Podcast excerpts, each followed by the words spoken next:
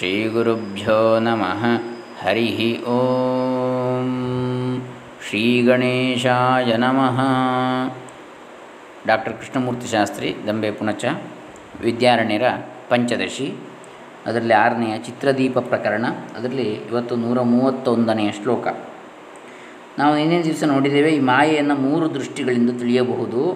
ಶ್ರುತಿಯ ಪ್ರಕಾರ ಅದು ತುಚ್ಛವಾಗಿದೆ, ಯುಕ್ತಿಯ ಪ್ರಕಾರ ಅದು ಅನಿರ್ವಚನೀಯವಾಗಿದೆ, ಮತ್ತು ಲೋಕದೃಷ್ಟಿಯಿಂದ ಅದು ವಾಸ್ತವವಾಗಿದೆ ಅಂಥೇಳಿ. ಇವತ್ತು ಮುಂದಿನ ಶ್ಲೋಕವನ್ನು ನೋಡೋಣ, 131ನೆಯದು.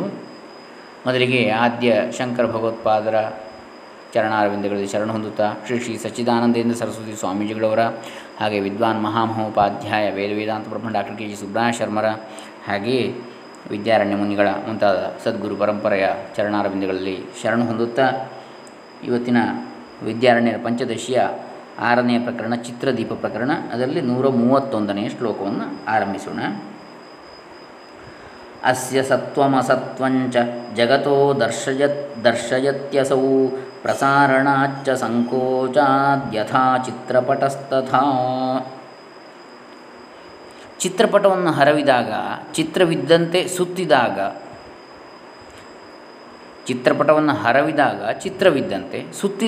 ಇಲ್ಲದಂತೆ ಹೇಗೆ ಚಿತ್ರಪಟವು ತೋರಿಸುವುದೋ ಅದರಂತೆಯೇ ಈ ಮಾಯೆಯು ಒಮ್ಮೆ ಜಗತ್ತಿರುವಂತೆ, ಒಮ್ಮೆ ಇಲ್ಲದಂತೆ ತೋರಿಸ್ತದೆ. ಒಂದು ಚಿತ್ರಪಟವನ್ನು ಬಿಚ್ಚಿದಾಗ ಅದರ ಚಿತ್ರ ಕಾಣುವಂತೆ, ಅದನ್ನು ಸುತ್ತಿದಾಗ ಅದರ ಚಿತ್ರವು ಕಾಣದಂತೆ ಈ ಮಾಯೆಯು ತನ್ನ ಸಂಕೋಚ ವಿಕಾಸಗಳಿಂದ ಜಗತ್ತಿನ ತೋರ್ಕೆಯನ್ನು, ಅಸತ್ತನ್ನು ತೋರಿಸುತ್ತದೆ. ಸತ್ ಹಾಗೂ ಅಸತ್ತನ್ನು ತೋರಿಸ್ತದೆ ಅಂಥೇಳಿ. ಸತ್ ಅಂದರೆ ಅಲ್ಲಿ ತೋರಿಕೆ ಮತ್ತು ಅಸತ್ತು ಎರಡನ್ನು ತೋರಿಸ್ತದೆ ಅಂತೇಳಿ ಇಲ್ಲಿ ಹೇಳ್ತಾ ಇದ್ದಾರೆ 131ನೆಯ ಶ್ಲೋಕದಲ್ಲಿ.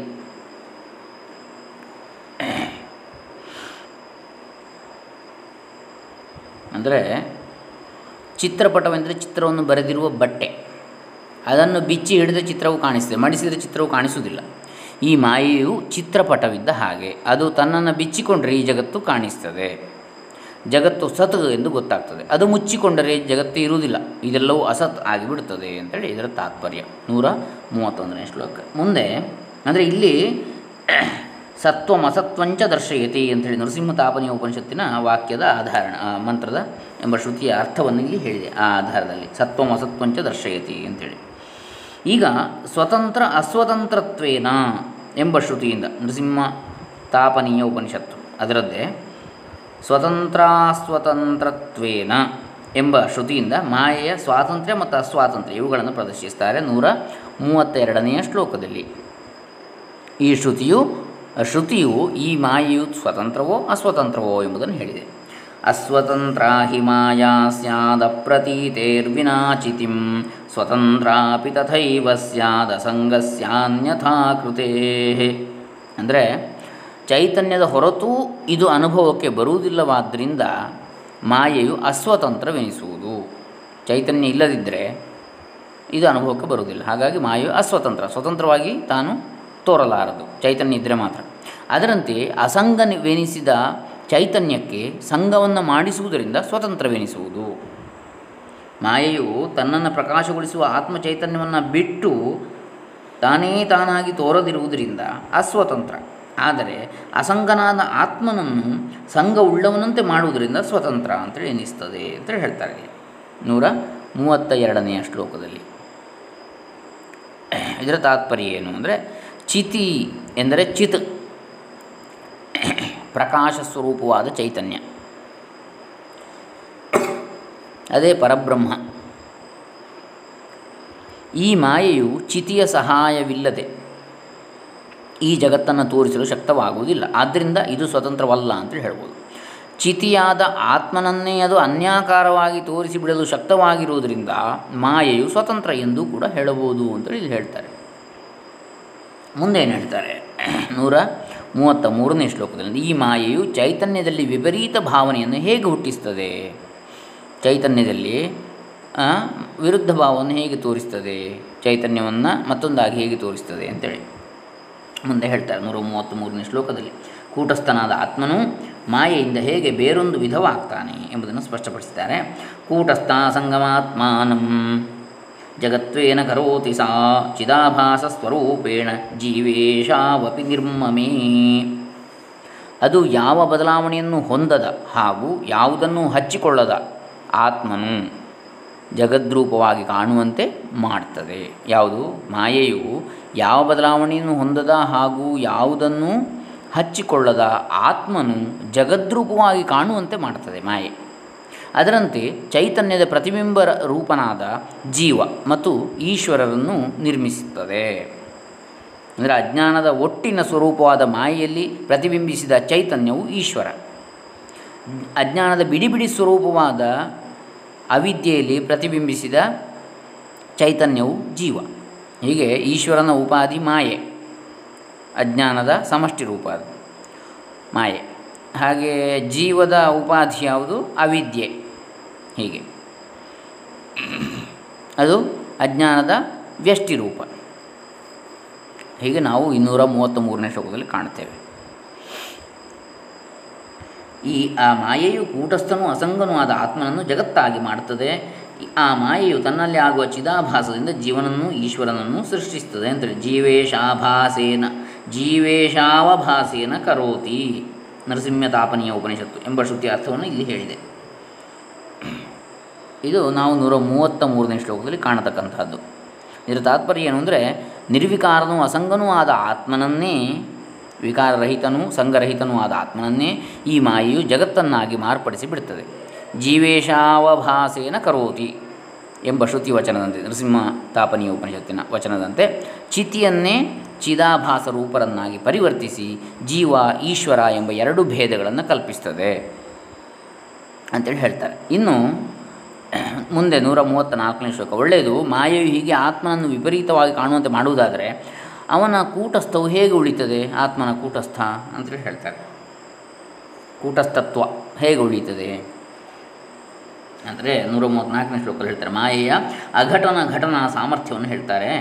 ಕೂಟಸ್ಥಮನುಪದೃತ್ಯ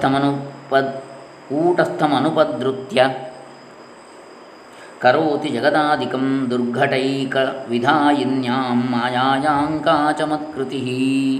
ಮಾಯೆಯು ಕೂಟಸ್ಥ ಆತ್ಮನಿಗೆ, ಕೂಟ ಅಂದರೆ ಈ ತೋರಿಕೆಯ ಜಗತ್ತು ಯಾವುದಿದೆ ಅದರಲ್ಲಿ ಇರತಕ್ಕಂಥ ಆತ್ಮ ಅವನಿಗೆ, ಅಥವಾ ಈ ಒಂದು ಸಮೂಹ ಜೀವ ಇದು ಯಾವ ಇಂದ್ರಿಯ ದೇಹೇಂದ್ರಿಯ ಸಂಘಾತ ಸಮೂಹ ಅಂತ ಇದೆ ಅದಕ್ಕೆ ಕೂಟ, ಅದರಲ್ಲಿ ನೆಲೆಸಿರ್ತಕ್ಕಂಥ ಆತ್ಮ ಅಂತೇಳಿ ಕೂಡ ಹೇಳ್ಬೋದು, ಅಥವಾ ಈ ಸೃಷ್ಟಿಯಲ್ಲಿ ನೆಲೆಸಿರ್ತಕ್ಕಂಥ ಆತ್ಮ ಎರಡೂ ಒಂದೇ. ಈ ಅಂತಹ ಕೂಟಸ್ಥ ಆತ್ಮನಿಗೆ ಮಾಯೆಯು ಯಾವುದೇ ಉಪದ್ರವ ಅಥವಾ ವಿಕಾರಾದಿಗಳನ್ನು ಉಂಟು ಮಾಡದೆ ಜಗತ್ತು ಮೊದಲಾದ ರೂಪವಾಗಿ ಕಾಣುವಂತೆ ಮಾಡ್ತದೆ. ಯಾಕಂದರೆ ಆತ್ಮ ನಿರ್ವಿಕಾರಿ, ವಿಕಾರ ಆಗುವುದಿಲ್ಲ, ಆದರೂ ಜಗತ್ತಾಗಿ ಕಾಣುವಂತೆ ಮಾಡ್ತದೆ. ಅವಶ್ಯವಾದುದನ್ನು ಶಕ್ಯವಾಗಿ ಮಾಡುವಂತಹ ಮಾಯೆಯ ವಿಷಯದಲ್ಲಿ ಅವಶ್ಯವಾದುದನ್ನು ಶಕ್ಯವಾಗಿ ಮಾಡುವಂತಹ ಮಾಯೆಯ ವಿಷಯದಲ್ಲಿ ಯಾವುದು ಆಶ್ಚರ್ಯ?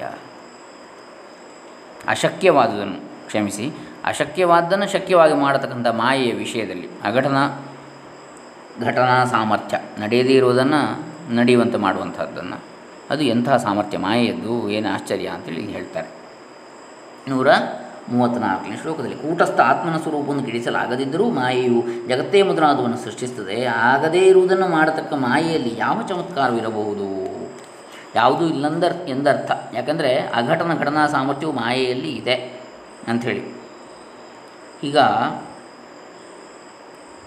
ಏನು ಇದರ ತಾತ್ಪರ್ಯ ಅಂತೇಳಿ ಹೇಳಿದರೆ, ವಿಚಿತ್ರವೇನೆಂದರೆ ಕೂಟಸ್ಥನಾದ ಅಂದರೆ ನಿರ್ವಿಕಾರನಾದ ಆತ್ಮನಲ್ಲಿ ವಸ್ತುತಃ ಯಾವ ವಿಕಾರವನ್ನು ಮಾಡಲಾಗದಿದ್ದರೂ ಆತನನ್ನೇ ಜಗತ್ತಿನ ಆಕಾರದಲ್ಲಿಯೂ ಜೀವ ಈಶ್ವರ ಎಂಬ ಭೇದದಲ್ಲಿಯೂ ಪರಿವರ್ತಿಸಿಬಿಡುತ್ತದೆ ಮಾಯೆ.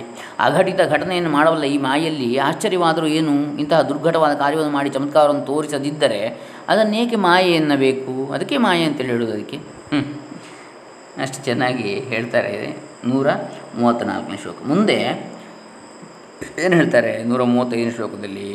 ಅದಕ್ಕೆ ಉದಾಹರಣೆಯನ್ನು ಕೊಡ್ತಾರೆ ಹೇಗೆ ಅಂತೇಳಿ. ಆ ಮಾಯೆಯ ಘಟನಾ ಸಾಮರ್ಥ್ಯಕ್ಕೆ ದೃಷ್ಟಾಂತವನ್ನು ಹೇಳ್ತಾರೆ. ದ್ರವತ್ವ ಮುದಕೆ ವಹ್ನಾವ್ ಔಷ್ಣ್ಯಂ ಕಾಠಿಣ್ಯಮಶ್ನನಿ ಮಾಯಾ ದುರ್ಘಟತ್ವಂಚ ಸ್ವತಃ ಸಿದ್ಧತಿ ನಾನ್ಯತಃ. ನೀರಿನಲ್ಲಿ ಹರಿದಾಡುವಿಕೆ, ಬೆಂಕಿಯಲ್ಲಿ ಬಿಸಿಯಾಗಿಸುವಿಕೆ, ಕಲ್ಲಿನಲ್ಲಿ ಬಿರುಸಾಗಿರುವಿಕೆ ಹೇಗೆಯೋ ಅದರ ಗುಣ ಹೇಗೆಯೋ ಅದರಂತೆ ಅಶಕ್ಯವಾದುದನ್ನು ಶಕ್ಯವಾಗಿಸುವುದು ಮಾಯೆಯ ಸ್ವಭಾವ ಗುಣ. ಹೇಗೆ ಬೆಂಕಿಯ ಬಿಸಿ ಮಾಡುವ ಗುಣ ಉಂಟೋ, ಬೆಂಕಿಯಲ್ಲಿ ನೀರಿನಲ್ಲಿ ಹೇಗೆ ಹರಿಯುವ ಗುಣ ಉಂಟೋ, ಕಲ್ಲಿನಲ್ಲಿ ಹೇಗೆ ಗಟ್ಟಿ ಗಡುಸಾಗಿರ್ತಕ್ಕಂಥ ಗುಣ ಉಂಟೋ, ಅದೇ ರೀತಿಯಲ್ಲಿ ಮಾಯೆಯ ಸ್ವಭಾವ ಗುಣ ಯಾವುದು? ಅಶಕ್ಯವಾದ್ದನ್ನು ಶಕ್ಯವಾಗಿಸುವಂಥದ್ದು, ಸಾಧ್ಯವಾಗದಿರೋದನ್ನು ಸಾಧ್ಯವಾಗಿಸ್ತಕ್ಕಂಥದ್ದು, ಅದೇ ಮಾಯೆಯ ಅಘಟಿತ ಘಟನಾ ಸಾಮರ್ಥ್ಯ ಅಂತೇಳಿ ಹೇಳ್ತಾರೆ. ಇದು ನಾವು 135ನೇ ಶ್ಲೋಕದಲ್ಲಿ ಕಾಣ್ತಕ್ಕಂಥದ್ದು.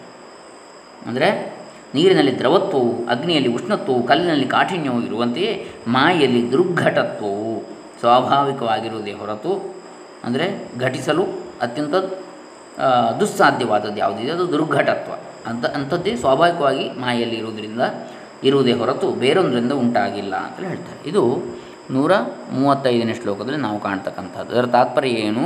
ನೀರಿನಲ್ಲಿ ದ್ರವತ್ವ, ಬೆಂಕಿಯಲ್ಲಿ ಬಿಸಿ, ಕಲ್ಲಿನಲ್ಲಿ ಕಠಿಣತೆ ಹೇಗೆ ಸ್ವಭಾವಸಿದ್ಧವಾಗಿಯೇ ಇದೆಯೋ ಹಾಗೆ ಮಾಯೆಯಲ್ಲಿ ಯಾರಿಗೂ ಸಾಧ್ಯವಿಲ್ಲದ್ದನ್ನು ಮಾಡುವ ಶಕ್ತಿ ಸ್ವಭಾವಸಿದ್ಧವಾಗಿದೆ. ಅದಕ್ಕೆ ಬೇರೆ ಕಾರಣ ಯಾವುದೂ ಇಲ್ಲ ಅಂತೇಳಿ ಹೇಳ್ತಾರೆ 135ನೇ ಶ್ಲೋಕದಲ್ಲಿ. ಮುಂದೆ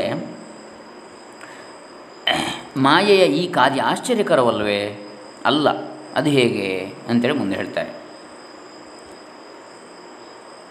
ಅಂದರೆ ಅದಕ್ಕೆ ಅರ್ಥಾಂತರನ್ಯಾಸ ಅಲಂಕಾರ ಅಂತೇಳಿ ಹೇಳ್ತಾರೆ.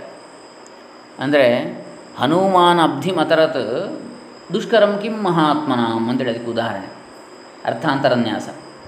ಅರ್ಥ ಅಂತರ ಅನ್ಯತರ್ಥ. ಅಂದರೆ ಹನುಮಂತ ಸಾಗರವನ್ನೇ ಲಂಘಿಸಿದ. ಮಹಾತ್ಮರಿಗೆ ದುರ್ಲಭವಾದದ್ದೇನು ಅಂದರೆ ಒಮ್ಮೆ ವಿಶೇಷವಾಗಿ ಹೇಳಿ ಒಂದು ಘಟನೆಯನ್ನು, ಆಮೇಲೆ ಅದನ್ನು ಸಾಮಾನ್ಯ ಮಾಡಿಬಿಡುವಂಥದ್ದು. ಯಾಕಂದರೆ ಅವನು ಮಹಾತ್ಮ ಹನುಮಂತ, ಅವನು ಸಾಗರವನ್ನು ದಾಟೋದ್ರಲ್ಲಿ ಏನು ಹೆಚ್ಚುಗಾರಿಕೆ ಇದೆ? ಅಂದರೆ ಅದರಲ್ಲಿ ವಿಶೇಷ ಏನಿಲ್ಲ ಅಂತ ಅವನಿಗೆ ಸಹಜವೇ ಅಂತೇಳಿ, ಅದು ಅವನೇನು ಕಷ್ಟಪಡಬೇಕಾಗಿಲ್ಲ ಅದಕ್ಕೆ ಅಂತೇಳಿ. ಹಾಗೆ ಅಲ್ಲಿ ಒಮ್ಮೆ ವಿಶೇಷವನ್ನು ಹೇಳಿ ಮತ್ತೆ ಸಾಮಾನ್ಯ ಮಾಡೋದು, ಇದು ಅರ್ಥಾಂತರ ನ್ಯಾಸಾಲಂಕಾರ ಅಂತ ಹೇಳ್ತಾರೆ. ಉಕ್ತಿರ ಅರ್ಥಾಂತರ ನ್ಯಾಸ ಸ್ಯಾತ್ ಸಾಮಾನ್ಯ ವಿಶೇಷಯೋ ಅಂತೇಳಿ ಅದರ ಲಕ್ಷಣ. ಉಕ್ತಿ ಯಾವ ಮಾತು ಅರ್ಥಾಂತರ ನ್ಯಾಸ ಅಂತ ಹೇಳಲ್ಪಡ್ತದೆ. ಉಕ್ತಿರ ಅರ್ಥಾಂತರ ನ್ಯಾಸ ಸ್ಯಾತ್ ಸಾಮಾನ್ಯ ವಿಶೇಷಯೋ ಅಂದರೆ ಒಂದು ವಿಶೇಷವಾದದ್ದನ್ನು ಸಾಮಾನ್ಯ ಮಾಡುವಂಥದ್ದು ಅಥವಾ ಸಾಮಾನ್ಯವನ್ನು ವಿಶೇಷ ಮಾಡಿ ತೋರಿಸ್ತಕ್ಕಂಥದ್ದು. ಈ ರೀತಿಯಾದ ಎರಡು ರೀತಿಯ ಅರ್ಥ ಬರುವಂಥದ್ದು, ಅದು ಅರ್ಥಾಂತರ ನ್ಯಾಸಾಲಂಕಾರದ ಲಕ್ಷಣ. ಹಾಗೆ ಇಲ್ಲಿ ಏನು ಹೇಳ್ತಾ ಇದ್ದಾರೆ, ಮಾಯೆಯ ಘಟನಾ ಸಾಮರ್ಥ್ಯ ಅದು ಸಹಜ, ಅದಕ್ಕೆ ಅದು ಆಶ್ಚರ್ಯಕರವೇ ಅಂತ ಕೇಳಿದರೆ ಅಲ್ಲ. ಮತ್ತೆ ಏನೋದು ಈಗ ಹೇಳ್ತಾರೆ 136ನೇ ಶ್ಲೋಕದಲ್ಲಿ. ನ ವೇತ್ತಿ ಲೋಕೆ ಯಾವತ್ತಾಂ ಸಾಕ್ಷಾತ್ ತಾವಚ್ಚಮತ್ಕೃತಿಂ ಧತ್ತೇ ಮನಸಿ ಪಶ್ಚಾತ್ತು ಮಾಯೈಷೇತ್ಯುಪಶಾಮ್ಯತಿ. ಮನುಷ್ಯನು ಎಲ್ಲಿಯವರೆಗೆ ಮಾಯೆಗೆ ಪ್ರೇರಕನಾದ ಪರಮಾತ್ಮನನ್ನು ಪ್ರತ್ಯಕ್ಷವಾಗಿ ತಿಳಿಯುವುದಿಲ್ಲವೋ ಅಲ್ಲಿಯವರೆಗೆ ಮಾಯೆಗೆ ಮನದಲ್ಲಿ ಬೆರಗಾಗ್ತಾನೆ. ಆದರೆ ಆ ಪರಮಾತ್ಮನನ್ನು, ಮಾಯೆಗೂ ಪ್ರೇರಕನಾದ ಪರಮಾತ್ಮನನ್ನು ತಿಳಿದ ಮೇಲೆ ಇದೆಲ್ಲ ಅವನ ಮಾಯೆ ಎಂದು ಶಾಂತನಾಗ್ತಾನೆ. ನೋಡಿ ಎಷ್ಟು ಸುಂದರವಾಗಿದೆ. ಜನರು ಎಲ್ಲಿಯವರೆಗೆ ಮಾಯಾವಿಯನ್ನು ಪ್ರತ್ಯಕ್ಷವಾಗಿ ನೋಡುವುದಿಲ್ಲವೋ ಅಲ್ಲಿಯವರೆಗೆ ಇದು ಚಮತ್ಕಾರವೆಂದು ಭಾವಿಸ್ತಾರೆ. ಆದರೆ ಆ ಮಾಯಾವಿಯನ್ನು ನೋಡಿದ ಮೇಲೆ ಇದು ಮಾಯೆ ಅಂತೇಳಿ ಶಾಂತರಾಗ್ತಾರೆ. ಈಗ ಒಬ್ಬ ಜಾದೂಗಾರ ಏನು ಮಾಡ್ತಾನೆ? ನೋಟು ಸೃಷ್ಟಿ ಮಾಡ್ಬೋದು, ಅಥವಾ ಇನ್ನೊಬ್ಬ ವ್ಯಕ್ತಿಯ ತಲೆ ತುಂಡರಿಸಿದಾಗೆ ನಮಗೆ ಭ್ರಮೆ ಹುಟ್ಟಿಸ್ಬೋದು. ಆದರೆ ಯಾವಾಗ ಇದು ಜಾದೂ ಅಂತ ನಮಗೆ ಗೊತ್ತಾಗ್ತದೋ, ಆ ಜಾದೂಗಾರನನ್ನು ಯಾವಾಗ ನಾವು ಕಾಣ್ತೇವೋ ಆವಾಗ ಇದು ಮ್ಯಾಜಿಕ್, ಇದು ಸತ್ಯ ಅಲ್ಲ, ಇದು ಜಾದು ಅಷ್ಟೇ ಅಂಥೇಳಿ ನಾವು ತಿಳಿದು ಶಾಂತರಾಗ್ತೇವೆ. ನಾವೇನು ಅಲ್ಲಿ ಹೆದರುವುದಿಲ್ಲ, ಅವನು ತಲೆ ಕತ್ತರಿಸಿ ಹೋಯಿತು ಅಂತೇಳಿ. ನಿಜ ಘಟನೆ ಅಲ್ಲ, ಅದು ಕೇವಲ ತೋರಿಕೆ ಅಂತೇಳಿ. ಅದೇ ರೀತಿಯಲ್ಲಿ ಈ ಮಾಯೆ ಎನ್ನುವಂಥದ್ದು, ಮಾಯೆಯ ಮೂಲ ಯಾರಿದ್ದಾನೆ? ಮಾಯಾವಿ ಪರಮಾತ್ಮ. ಅವನನ್ನು ಅರಿತಾಗ ಇದು ಮಾಯೆಯ ಪ್ರಭಾವ ಅಂತೇಳಿ ನಮಗೆ ಗೊತ್ತಾಗ್ಬಿಡ್ತದೆ. ಯಾವುದು? ಈ ಚಮತ್ಕಾರವೆಲ್ಲ, ಜಗತ್ತೆಲ್ಲ, ಸೃಷ್ಟಿಯೆಲ್ಲ ಈ ಮಾಯವನ್ನು ನೋಡಿದ ಮೇಲೆ ಏನಾಗ್ತದೆ? ಇದು ಮಾಯೆ ಅಂತೇಳಿ ಮನಸ್ಸು ಶಾಂತವಾಗಿ ಬಿಡ್ತದೆ. ಅದರ ಬಗ್ಗೆ ಉದ್ವೇಗವಾಗಲಿ, ಸುಖ ದುಃಖಗಳಾಗಲಿ ಏನನ್ನೂ ಹೊಂದುವುದಿಲ್ಲ. ಸ್ಥಿರ ಬುದ್ಧಿಯುಳ್ಳದ್ದಾಗ್ತದೆ ಅಂತೇಳಿ ಹೇಳ್ತಾರೆ. ಹಾಗಾಗಿ ಮಾಯೆಯ ಸ್ವರೂಪವನ್ನು ತಿಳಿಯಬೇಕು, ಮತ್ತು ಅದಕ್ಕಿಂತ ಹಿಂದೆ ಆ ಮಾಯೆಗೆ ಕಾರಣವಾದ ಪರಮಾತ್ಮನ ಸ್ವರೂಪವನ್ನು ತಿಳಿಯಬೇಕು. ಆವಾಗ ನಮ್ಮ ಎಲ್ಲ ಸಮಸ್ಯೆಗಳು ಪರಿಹಾರ ಆಗ್ತವೆ ಅಂತ ಹೇಳ್ತಾರೆ. ಇದು ನಾವು 136ನೇ ಶ್ಲೋಕದಲ್ಲಿ ಕಾಣತಕ್ಕಂತಹ ವಿಚಾರ. ಎಲ್ಲಿಯವರೆಗೆ ಈ ಲೋಕವು ಆ ಮಾಯೆಯನ್ನು ಬೀಸುವ ಮಾಯಾವಿಯನ್ನು ಸಾಕ್ಷಾತ್ಕರಿಸಿಕೊಳ್ಳುವುದಿಲ್ಲವೋ ಅಲ್ಲಿಯವರೆಗೆ ಈ ಚಮತ್ಕಾರವನ್ನು ಲೋಕವು ಕಾಣುತ್ತಲೇ ಇರ್ತದೆ ಆಶ್ಚರ್ಯದಿಂದ. ಅದನ್ನೇ ಗೀತೆಯಲ್ಲಿ ಕೂಡ ಹೇಳ್ತೇವೆ, ಭಗವದ್ಗೀತೆಯಲ್ಲಿ. ಆಶ್ಚರ್ಯವತ್ ಪಶ್ಯತಿ ಕಶ್ಚಿದೇನಂ ಆಶ್ಚರ್ಯವದ್ ವದತಿ ತಥೈವ ಚಾನ್ಯಃ ಆಶ್ಚರ್ಯವತ್ ಚೈನಂ ಅನ್ಯ ಶೃಣೋತಿ. ಹಾಗಿದ್ದರೂ ಕೂಡ ಅವನು ತಿಳಿಯುವುದಿಲ್ಲ ಅಂತ. ಎಲ್ಲವನ್ನು ಆಶ್ಚರ್ಯ ಅಂತ ಆಶ್ಚರ್ಯವೆಂಬಂತೆ ಕೇಳ್ತಾನೆ, ಆಶ್ಚರ್ಯವೆಂಬಂತೆ ಹೇಳ್ತಾನೆ, ಆಶ್ಚರ್ಯದಿಂದ ನೋಡ್ತಾನೆ, ಆದರೂ ಅದನ್ನು ಯಾವನೂ ಕೂಡ ತಿಳಿಯುವುದಿಲ್ಲ ಅಂತ ಹೇಳ್ತಾರೆ. ಹೀಗೆ ಯಥಾರ್ಥವನ್ನು ತಿಳಿಯುವವರು ಬಹಳ ಕಡಿಮೆ ಅಂತೇಳಿ. ಹೀಗೆ ಎಲ್ಲಿಯವರೆಗೆ ಸಾಕ್ಷಾತ್ಕರಿಸಿಕೊಳ್ಳುವುದಿಲ್ಲ ಆ ಮಾಯಾವಿಯನ್ನು, ಅಲ್ಲಿಯವರೆಗೆ ಈ ಚಮತ್ಕಾರವನ್ನು ಲೋಕವು ಕಾಣುತ್ತಲೇ ಇರ್ತದೆ. ಸಾಕ್ಷಾತ್ಕರಿಸಿಕೊಂಡ ಮೇಲೆ ಓ ಇದು ಎಲ್ಲವೂ ಬರಿಯ ಮಾಯೆ ಎಂದು ಸುಮ್ಮನಾಗ್ತದೆ ಲೋಕ. ಮಾಯಾವಿಯನ್ನು ಕಂಡ ಮೇಲೆ ಯಾವ ಚಮತ್ಕಾರವೂ ಇರುವುದಿಲ್ಲ. ಇದು ಇಷ್ಟೇ ಅಂತೇಳಿ ನಮಗೆ ಗೊತ್ತಾಗ್ಬಿಡ್ತದೆ, ಈ ಜಗತ್ತು ಅಂದರೆ ಇಷ್ಟೇ ಅಂತೇಳಿ. ಹಾಗಾಗಿ ನಾವು ಯಾವುದೇ ಉದ್ಯೋಗಕ್ಕೆ ಒಳಗಾಗುವುದಿಲ್ಲ. ಪ್ರಸರಂತಿ ಹಿ ಚೋದ್ಯಾನಿ ಜಗದ್ವಸ್ತುತ್ವವಾದಿಷು ನ ಚೋದನೀಯಂ ಮಾಯಾಯಾಂ ತಸ್ಯಾಶ್ಚೋದ್ಯೈಕರೂಪತಃ 137ನೇ ಶ್ಲೋಕ. ಕೂಟಸ್ಥನಿಗೆ ಉಪದ್ರವ ಕೊಡದೆ ಮಾಯೆಯು ಅವನು ಜಗದ್ರೂಪವಾಗಿ ಕಾಣುವಂತೆ ಹೇಗೆ ಮಾಡಿತು? ಕೂಟಸ್ಥ ಆತ್ಮನನ್ನು ಯಾವುದೇ ವಿಕಾರ ಮಾಡದೆ, ವಿಕಾರ ಮಾಡಲಿಕ್ಕೆ ಆಗುವುದಿಲ್ಲ ಆತ್ಮನನ್ನು, ಹಾಗೆ ಮಾಡದೇ ಮಾಯೆಯು ಅವನು ಜಗತ್ತಾಗಿ ಕಾಣುವಂತೆ ಹೇಗೆ ಮಾಡಿತು ಅಂತೇಳಿ ಪ್ರಶ್ನೆ. ಅದಕ್ಕೆ ಉತ್ತರ ಇಲ್ಲಿ ಹೇಳ್ತಾರೆ, ಇಂಥ ಪ್ರಶ್ನೆಗಳನ್ನು ಜಗತ್ತು ಸತ್ಯವಾಗಿದೆ ಎನ್ನುವ ತಾರ್ಕಿಕರೇ ಮೊದಲಾದವರಿಗೆ ಕೇಳಬೇಕು. ಜಗತ್ತು ಮಿಥ್ಯ ಅಂತ ಹೇಳುವವರಿಗೆ ಅದನ್ನು ಕೇಳಬೇಕಾಗಿಲ್ಲ. ಯಾವ ತಾರ್ಕಿಕರಿದ್ದಾರೆ ಈ ಕಾಣುವಂಥದ್ದೆಲ್ಲ ಸತ್ಯ ಅಂತೇಳಿ ಹೇಳುವಂತಹ ತರ್ಕ ಪಂಡಿತರು ಯಾರಿದ್ದಾರೆ ಅವರನ್ನು ಕೇಳಿ ಈ ಪ್ರಶ್ನೆಗಳನ್ನು. ಯಾವುದನ್ನು? ಈ ನಿರ್ವಿಕಾರಿಯಾದ ಆತ್ಮನನ್ನು ಯಾವುದೇ ವ್ಯತ್ಯಾಸ ಮಾಡದೆ, ಆತ್ಮ ಅವನು ನಿರ್ವಿಕಾರಿ, ವಿಕಾರ ಮಾಡಲಿಕ್ಕೆ ಆಗೋದಿಲ್ಲ, ಆದರೂ ಕೂಡ ಮಾಯೆಯು ಅವನನ್ನು ಹೇಗೆ ಈ ಜಗತ್ತಾಗಿ ಕಾಣಿಸ್ತದೆ, ತೋರಿಸ್ತದೆ ಅಂತ ಹೇಳುವ ಪ್ರಶ್ನೆಯನ್ನು ನೀವು ತರ್ಕ ಪಂಡಿತರಿಗೆ ಮಾಡಿ. ಮಾಯಾವಾದಿಗಳಿಗೆ ಇಂಥ ಪ್ರಶ್ನೆ ಮಾಡುವುದು ಯೋಗ್ಯವಲ್ಲ. ಇದು ಮಾಯೆ ಅಂತೇಳಿ ತಿಳಿಯುವವರಿಗೆ, ಇದು ಮಾಯೆ ಅಂತೇಳಿ ತಿಳಿದ ಮೇಲೆ ಆತ್ಮವಿಕಾರ ಹೊಂದುವುದಿಲ್ಲ ಅಂತೇಳಿ ತಿಳಿದವರಿಗೆ ಈ ಆತ್ಮವನ್ನು ಮಾಯೆ ಹೇಗೆ ಜಗತ್ತಾಗಿ ಮಾಡಿತು ಅಂತ ಹೇಳುವ ಪ್ರಶ್ನೆಯೇ ಬರುವುದಿಲ್ಲ. ಇದು ತೋರಿಕೆ ಮಾತ್ರ ಸತ್ಯ ಅಲ್ಲ ಅಂತ ಅವ್ರಿಗೆ ಗೊತ್ತುಂಟು. ತಾರ್ಕಿಕರಿಗೆ ಬೇಕಿದ್ರೆ ಕೇಳಿ, ಯಾಕೆ ಅವರು ಇದನ್ನು ನಂಬುವುದಿಲ್ಲ. ತರ್ಕವಾದಿಗಳು ಅವರಿಗೆ ಸಾಕ್ಷಿ ಬೇಕು, ತರ್ಕಕ್ಕೆ ಅವರ ತರ್ಕಕ್ಕೆ ಒಪ್ಪಬೇಕು. ಅದು ಒಪ್ಪುವುದಿಲ್ಲ. ಜಗತ್ತಲ್ಲಿ ಕಾಣಿಸ್ತಾ ಇದೆಯಲ್ಲ ಜಗತ್ತು ಹೀಗೆ, ಗಿಡ ಮರ ಬಳ್ಳಿ ಮನುಷ್ಯರು ಪ್ರಾಣಿಗಳೆಲ್ಲ ಕಾಣ್ತಾ ಇದೆ, ಇದು ಮಿಥ್ಯ ಅಂತ ಹೇಗೆ ಹೇಳೋದು ಅಂತ ತರ್ಕವಾದಿಗಳು ಅಥವಾ ಅವರು ಹೇಳ್ತಾರೆ. ಆದರೆ ಮಾಯಾವಾದಿಗಳಿಗೆ ಅದು ಅಗತ್ಯ ಇಲ್ಲ ಇಂಥ ಪ್ರಶ್ನೆ. ಯಾಕಂದರೆ ಆ ಮಾಯೆಯೇ ಅನೇಕ ಪ್ರಶ್ನೆಗಳ ರೂಪವಾಗಿರುವುದರಿಂದ ಅಲ್ಲಿ ಪ್ರಶ್ನೆಗಳಿಗೆ ಅವಕಾಶ ಇಲ್ಲ. ಮಾಯೆಯೇ ಅನೇಕ ಪ್ರಶ್ನೆಗಳ ಒಂದು ರೂಪ. ಅದು ಯಾಕೆ ನಾನಾ ರೂಪವಾಗಿ ಮಾಯೆಯಾಗಿ ತೋರುವಂಥದ್ದು, ಅದನ್ನೇ ಎಷ್ಟು ಬೇಕಿದ್ರೂ ನಾವು ಪ್ರಶ್ನೆ ಮಾಡೋದು, ಅದು ಯಾಕೆ ಹೀಗೆ, ಇದು ಯಾಕೆ ಹೀಗೆ ಅಂತೇಳಿ. ಹೊರತು ಅದೆಲ್ಲಕ್ಕೂ ಅದು ಮಿಥ್ಯೆ ಅಂತ ತಿಳಿದವನಿಗೆ ಅದು ಯಾಕೆ ಎನ್ನುವ ಪ್ರಶ್ನೆಯೇ ಬರೋದಿಲ್ಲ ಅಂತ, ಈ ಪ್ರಶ್ನೆಗಳಿಗೆ ಅವಕಾಶವಿಲ್ಲ ಅಂತೇಳಿ. ಒಂದು ವೇಳೆ ಮಾಯಾವಾದಿಗಳಿಗೆ ಪ್ರಶ್ನೆ ಮಾಡಿದರೆ ಅತಿ ಪ್ರಸಂಗ ದೋಷ ಅಂಥೇಳಿ ಮುಂದಿನ ಶ್ಲೋಕದಲ್ಲಿ ನಾವು ನೋಡ್ತೇವೆ. 138ರಲ್ಲಿ 137ರಲ್ಲಿ ಹೇಳಿದ್ದೀಗ, ಜಗತ್ತು ಸತ್ಯವೆಂದು ವಾದಿಸುವ ತಾರ್ಕಿಕವಾದಿಗಳಿಗೆ ಮಾಯೆಯ ಕಾರ್ಯಗಳು ಚೋದ್ಯವಾಗಿ ಕಾಣುತ್ತವೆ. ಆದರೆ ಚೋದ್ಯವೇ ಮಾಯೆಯ ಏಕಸ್ವರೂಪವಾಗಿರುವುದರಿಂದ ಈ ಅಚ್ಚರಿ ಅಥವಾ ಚೋದ್ಯವೇ ಮಾಯೆಯ ನಿಜ ಸ್ವಭಾವಂತ ತಿಳಿದಂತಹ ಜ್ಞಾನಿಗಳಿಗೆ ಅಥವಾ ಮಾಯಾವಾದಿಗಳಿಗೆ ಅಥವಾ ಅದ್ವೈತಿಗಳಿಗೆ ಮಾಯೆಯ ವಿಷಯದಲ್ಲಿ ಚೋದ್ಯ ಪಡಬೇಕಾದ್ದು ಏನೂ ಇಲ್ಲ ಅಂತ ಹೇಳ್ತಾರೆ. ಹೀಗೆ ಅರಿತ ಮಾಯಾವಾದಿಗೂ ಯಾವ ಆಶ್ಚರ್ಯವೂ ಉಂಟಾಗುವುದಿಲ್ಲ ಅಂತೇಳಿ. ಇದು 137ನೇ ಶ್ಲೋಕದಲ್ಲಿ ನಾವು ಕಾಣತಕ್ಕಂಥ ವಿಚಾರ. ಜಗತ್ತು ಸತ್ಯವೆಂದು ಯಾರು ವಾದಿಸ್ತಾರೋ ಅಂತಹ ತಾರ್ಕಿಕರೇ ಮೊದಲಾದವರಿಗೆ ಈ ಪ್ರಶ್ನೆಯನ್ನು ಹಾಕಬೇಕು. ಭೂಮಿ ಜಲಾದಿಗಳಿಂದ ಕೂಡಿದ ಈ ಜಗತ್ತು ಹೇಗೆ ಹುಟ್ಟಿತು, ಈ ಅದ್ಭುತಗಳು ಹೇಗೆ ನಡೆಯುತ್ತವೆ, ಏಕೆ ನಡೆಯುತ್ತವೆ ಎಂಬ ಪ್ರಶ್ನೆಗಳನ್ನು ಜಗತ್ತು ಸತ್ಯವಾದಿಗಳಿಗೆ ಹಾಕಬೇಕು, ಜಗತ್ತನ್ನು ಸತ್ಯ ಅಂತ ನಂಬುವವರಿಗೆ. ಮಾಯಾವಾದಿಯಾದ ವೇದಾಂತಿಗೆ ಹಾಕತಕ್ಕದ್ದಲ್ಲ. ಮಾಯೆಯಿಂದ ಈ ಚಮತ್ಕಾರಗಳು ತೋರ್ತವೆ, ಇವು ಸತ್ಯವಲ್ಲ ಎಂಬ ವೇದಾಂತಿಯು ಈ ಪ್ರಶ್ನೆಗಳಿಗೆ ಉತ್ತರ ಕೊಡಬೇಕಾದ್ದಿಲ್ಲ. ಯಾಕೆ? ಇದು ಸತ್ಯವಲ್ಲ. ಸತ್ಯ ಯಾವುದೋ ನಡೆದದ್ದಕ್ಕೆ ನಾವು ಹೇಳಬೇಕು ಯಾಕೆ ಆಯಿತು ಅದು ಅಂತ. ಇದು ಅಂಥದ್ದಲ್ಲೂ ಅಲ್ಲ, ಕೇವಲ ಜಾದು. ಮತ್ತು ಇದಕ್ಕೆ ಅದು ಹೇಗೆ ಅಂತೇಳಿ ಅದು ನಾವು ಸಿದ್ಧಿ ಮಾಡಿಸ್ಕೊಳ್ಬೇಕು. ಜಾದುಗಾರರ ಹತ್ರ ಹೋಗಿ ಅವರ ಮಂತ್ರ ರಹಸ್ಯವನ್ನು ತಿಳ್ಕೊಂಡು ಜಾದು ಮಾಡಬೇಕಷ್ಟೆ. ಹಾಗಾಗಿ ಅಲ್ಲಿ ಅದು ನಿಜ ಅಲ್ಲಲ್ಲ, ಅದು ಜಾದು ಮಾತ್ರ ಮಾಡಿದರೂ ಕೂಡ ನಾವು ಆ ಸಿದ್ಧಿಯನ್ನು ಪಡ್ಕೊಂಡು ನಿಜವಾಗಿ ಆಗುವಂಥದ್ದಲ್ಲ, ಅದು ಕಣ್ಣಿಗೆ ಭ್ರಮೆ ಅಷ್ಟೆ. ಅದಕ್ಕೆ ಹಾಗೆ ಈ ಪ್ರಪಂಚ ಕೂಡ ಅಂತೇಳಿ ಹೇಳ್ತಾರೆ. ಇದು 137ನೇ ಶ್ಲೋಕದ ತಾತ್ಪರ್ಯ. ಮುಂದೆ ಏನು ಹೇಳ್ತಾರೆ? ಒಂದು ವೇಳೆ ಮಾಯಾವಾದಿಗಳಿಗೆ ಪ್ರಶ್ನೆ ಮಾಡಿದರೆ ಅತಿ ಪ್ರಸಂಗ ದೋಷ. ಅದು ಹೇಗೆ? ಚೋದ್ಯೇ ಬಿ ಅದಿ ಚೋದ್ಯಂ ಸ್ಯಾತ್ತೇ ಚೋದ್ಯೇ ಚೋದ್ಯತೆ ಮಯಾ ಪರಿಹಾರ್ಯಂ ತತಶ್ಚೋದ್ಯಂ ನ ಪುನಃ ಪ್ರತಿಚೋದ್ಯತಾಂ. 138ನೇ ಶ್ಲೋಕ. ಅಂದರೆ ಆಕ್ಷೇಪಗಳ ರೂಪವೇ ಎನಿಸಿದ ಮಾಯೆಯ ವಿಷಯದಲ್ಲಿಯೇ ಪ್ರಶ್ನೆ ಮಾಡುವುದಾದರೆ ನಾನು ನಿನ್ನ ಪ್ರಶ್ನೆಗೆ ಮತ್ತೊಂದು ಪ್ರಶ್ನೆ ಮಾಡ್ತೇನೆ, ಇದಕ್ಕೆ ಕೊನೆಯಲ್ಲಿ. ಆದ್ದರಿಂದ ಪ್ರಶ್ನೆಗೆ ಪರಿಹಾರ ಕಾಣಬೇಕು ಹೊರತು ತಿರುಗಿ ಪ್ರಶ್ನೆ ಮಾಡಬಾರದು ಅಂತೇಳಿ ಇಲ್ಲಿ ಹೇಳ್ತಾರೆ 138ನೇ ಶ್ಲೋಕದಲ್ಲಿ. ಚೋದ್ಯ ಸ್ವರೂಪನಾದ ಮಾಯೆಯಲ್ಲಿ ಚೋದ್ಯವನ್ನು ಕಲ್ಪಿಸಿದರೆ ನಿನ್ನ ಚೋದ್ಯದಲ್ಲಿ ಇನ್ನೊಂದು ಚೋದ್ಯವನ್ನು ಕಲ್ಪಿಸ್ತೇನೆ. ಆದುದರಿಂದ ಈ ಚೋದ್ಯವನ್ನು ಬಿಟ್ಟು ಬಿಡಬೇಕು, ಪುನಃ ಪ್ರತಿ ಚೋದ್ಯವನ್ನು ಮಾಡಬೇಡ ಅಂತೇಳಿ ಹೇಳ್ತಾರೆ. ಈಗ ಹೇಳಿದ ಉಕ್ತ ಅರ್ಥವನ್ನೇ ವಿಷದಪಡಿಸ್ತಾರೆ ಮುಂದಿನ ಶ್ಲೋಕದಲ್ಲಿ.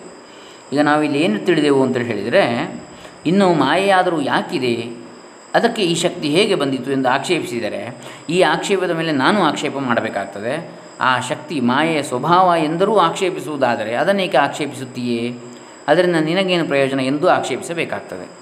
ಅದು ಮಾಯೆಯ ಸ್ವಭಾವ ಅಂತ ಹೇಳಿ ಆಯಿತು. ಪುನಃ ಮಾಯೆಗೆ ಯಾಕೆ ಆ ಸ್ವಭಾವ, ಬೆಂಕಿಗೆ ಯಾಕೆ ಸುಡುವ ಸ್ವಭಾವ ಅಂತ ಕೇಳಿದರೆ ಏನು ಉತ್ತರ ಕೊಡೋದು? ಹಾಗೆಯೇ ಮಾಯೆಯ ಸ್ವಭಾವವೇ ಅದು ಮಿಥ್ಯ ಭ್ರಮೆಯನ್ನು ತೋರಿಸುವಂಥದ್ದು ನಮಗೆ. ಅದರಿಂದ ಹಾಗಾಗಿ ಮಾಯೆಗೆ ಆ ಸ್ವಭಾವ ಹೇಗೆ ಬಂತು ಅಂತ ಕೇಳಿದರೆ ಅದು ವಿತಂಡ ಪ್ರಶ್ನೆ ಆಗ್ತದೆ. ಅದು ಅದು ಸರಿಯಾದ ಪ್ರಶ್ನೆ ಅಲ್ಲ ಅಂತೇಳಿ ಅದರಿಂದ ನಿನಗೇನು ಪ್ರಯೋಜನ, ಅದನ್ನು ಯಾಕೆ ನೀನು ಆಕ್ಷೇಪಿಸ್ತೀಯ ಅದರ ಸಹಜ ಸ್ವಭಾವವನ್ನು ಅಂಥೇಳಿ ನಿನ್ನನ್ನು ಆಕ್ಷೇಪಿಸಬೇಕಾಗ್ತದೆ. ಇಂತಹ ಆಕ್ಷೇಪ ಪ್ರತ್ಯಾಕ್ಷೇಪಗಳಿಂದ ಫಲವೇನೂ ಇಲ್ಲ ಅಂಥೇಳಿ ಇಲ್ಲಿ 138ನೇ ಶ್ಲೋಕದ ತಾತ್ಪರ್ಯ. ಮುಂದೆ ಏನು ಹೇಳ್ತಾರೆ ಅದನ್ನೇ ಮತ್ತೆ ವಿಷದಪಡಿಸ್ತಾರೆ ಹೆಚ್ಚು ಸ್ಪಷ್ಟವಾಗಿ. ವಿಸ್ಮಯೈಕ ಶರೀರಾಯ ಮಾಯಾಯಾಶ್ಚೋದ್ಯರೂಪತಃ ಅನ್ವೇಷ್ಯ ಪರಿಹಾರೋಸ್ಯಾ ಬುದ್ಧಿಮದ್ಭಿಃ ಪ್ರಯತ್ನತಃ. ಆಶ್ಚರ್ಯವೇ ರೂಪುಗೊಂಡಂತಿರುವ ಮಾಯೆಯು ಚೋದ್ಯ ಸ್ವರೂಪವಾಗಿರುವುದರಿಂದ ಬುದ್ಧಿವಂತರಾದ ಜನರು ಪ್ರಯತ್ನದಿಂದ ಅದಕ್ಕೆ ಪರಿಹಾರವನ್ನು ಹುಡುಕಬೇಕು. ಆಶ್ಚರ್ಯವೇ ರೂಪುಗೊಂಡಂತಿರುವ ಮಾಯೆಯು ಆಕ್ಷೇಪ ರೂಪವೇ ಅದು. ಬುದ್ಧಿವಂತರಾದವರು ಪ್ರಯತ್ನಪೂರ್ವಕವಾಗಿ ಅದಕ್ಕೆ ಪರಿಹಾರವನ್ನು ಹುಡುಕಬೇಕು ಅಂತೇಳಿ ಹೇಳ್ತಾರೆ. ಸ್ವಪ್ರಯತ್ನದಿಂದ ಅವನೇ ಅದಕ್ಕೆ ಉತ್ತರವನ್ನು ಕಂಡುಕೊಳ್ಬೇಕು ಅನುಭವದಿಂದ. 139ನೇ ಶ್ಲೋಕ ಇದನ್ನು ಹೇಳ್ತಾ ಇದೆ. ಆದ್ದರಿಂದ ಮಾಯೆ ಇದ್ದು ಬಿಟ್ಟಿದೆ, ಅದರ ಲಕ್ಷಣವೇನೆಂದು ವಿಚಾರಿಸುವುದರಿಂದ ಪ್ರಯೋಜನ ಇಲ್ಲ. ಈ ಮಾಯಾ ಬಂಧನದಿಂದ ತಪ್ಪಿಸಿಕೊಳ್ಳುವುದು ಹೇಗೆ, ಇದಕ್ಕೆ ಪರಿಹಾರವೇನು ಎಂಬುದನ್ನು ಬುದ್ಧಿಶಾಲಿಗಳು ವಿಚಾರ ಮಾಡಬೇಕಾಗಿದೆ ಅಂತೇಳಿ ಇದರ ತಾತ್ಪರ್ಯ. ಇನ್ನು 140ನೇ ಶ್ಲೋಕ. ಮಾಯೆಯ ಸ್ವರೂಪವು ಹೀಗಿದೆ ಎಂದು ತಿಳಿದ ಮೇಲಲ್ವೇ ಅದರ ಪರಿಹಾರೋಪಾಯ ಹುಡುಕುವುದು. ಆದರೆ ಇದುವರೆಗೆ ಮಾಯೆಯ ಸ್ವರೂಪವೇ ನಿರ್ಣಯವಾಗಿಲ್ಲ. ಈ ಮುಂದಿನ ಶ್ಲೋಕದಲ್ಲಿ ಹೇಳ್ತಾರೆ. ಮಾಯಾತ್ವಮೇವ ನಿಶ್ಚೇಯಮಿತಿ ಇತಿ ಚೇತ್ ತರ್ಹಿ ನಿಶ್ಚಿನು ಲೋಕಪ್ರಸಿದ್ಧ ಮಾಯಾಯಾಹ ಲಕ್ಷಣಂ ಯತ್ತದೀಕ್ಷ್ಯತಾಂ. ಮಾಯೆಯ ಸ್ವರೂಪವನ್ನೇ ನಿಶ್ಚಯಿಸಬೇಕು ಎಂದು ಹೇಳುವೆಯಾದರೆ ಆಗ ಲೋಕಪ್ರಸಿದ್ಧವಾದ ಮಾಯೆಯ ಲಕ್ಷಣವನ್ನು ವಿಚಾರಿಸು. ಮಾಯೆಯ ಸ್ವರೂಪವೆಂಥದ್ದು ಎಂಬುದನ್ನು ಮೊದಲು ತಿಳಿಯಬೇಕು. ಅಂದರೆ ಅವಶ್ಯ ತಿಳಿಯಬೇಕು ಅಂದರೆ ಲೋಕದಲ್ಲಿ ಪ್ರಸಿದ್ಧವಾದ ಮಾಯೆಗೆ ಯಾವ ಲಕ್ಷಣ ಉಂಟೋ ಅದನ್ನು ನೋಡು ಅಂಥೇಳಿ 140ನೇ ಶ್ಲೋಕದಲ್ಲಿ ಹೇಳ್ತಾ ಇದೆ. ಅದನ್ನು ಮಾಯೆಯ ಲಕ್ಷಣವನ್ನು ನಾಳೆ ದಿವಸ ನಾವು ನೋಡೋಣ, ಮುಂದುವರಿಸೋಣ. 141ನೇ ಶ್ಲೋಕದಿಂದ ಲೌಕಿಕ ಮಾಯೆಯ ಲಕ್ಷಣವಾದರೂ ಏನು ಎಂಬ ವಿಚಾರವನ್ನು ನಾಳೆ ದಿವಸ ನಾವು ನೋಡಲಿಕ್ಕಿದ್ದೇವೆ.